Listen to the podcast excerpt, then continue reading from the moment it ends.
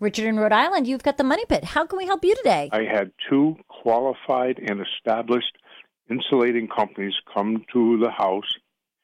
One was some four to five hundred dollars less than the other. When I looked further into it, turns out one was not putting in those styrofoam baffles in each of the rafter bays, claiming that it is not necessary. It's a two-story colonial built in 1951.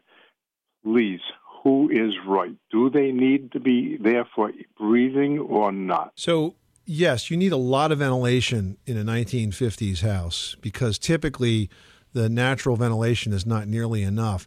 In a house that was built in 1950s, usually you'll get two gable vents at the ends of the roof structure, right? Those sort of triangle exactly. uh, shaped ends to your roof. You have those couple of gable vents.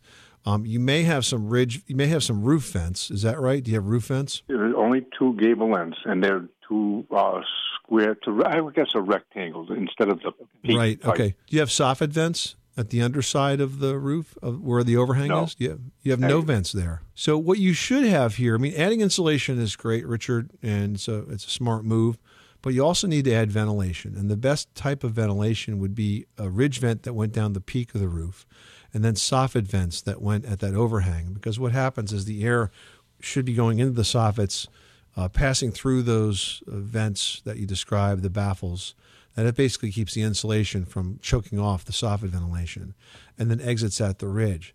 Now, it might be that the insulation company said, well, you don't have any soffit ventilation, so I'm not really putting these baffles in because there's really nothing to let the air in. But the project here might be that what you need to do is to have soffit vents put in and a ridge vent. And this way you'll have plenty of airflow in that attic. And then you can go ahead and beef up the insulation from that point. If you put all this insulation in there and you don't have enough ventilation, it's just going to get damp and humid. And that insulation, once it's damp, is not going to be effective. When you have insulation that's that's damp like that, it loses a tremendous amount of its R value. All right. Wow. As usual, great information and, and advice. I appreciate it. Good day. Great show. You're welcome, Richard. Good luck with that project. Thanks so much for calling us at 888 Money Pit.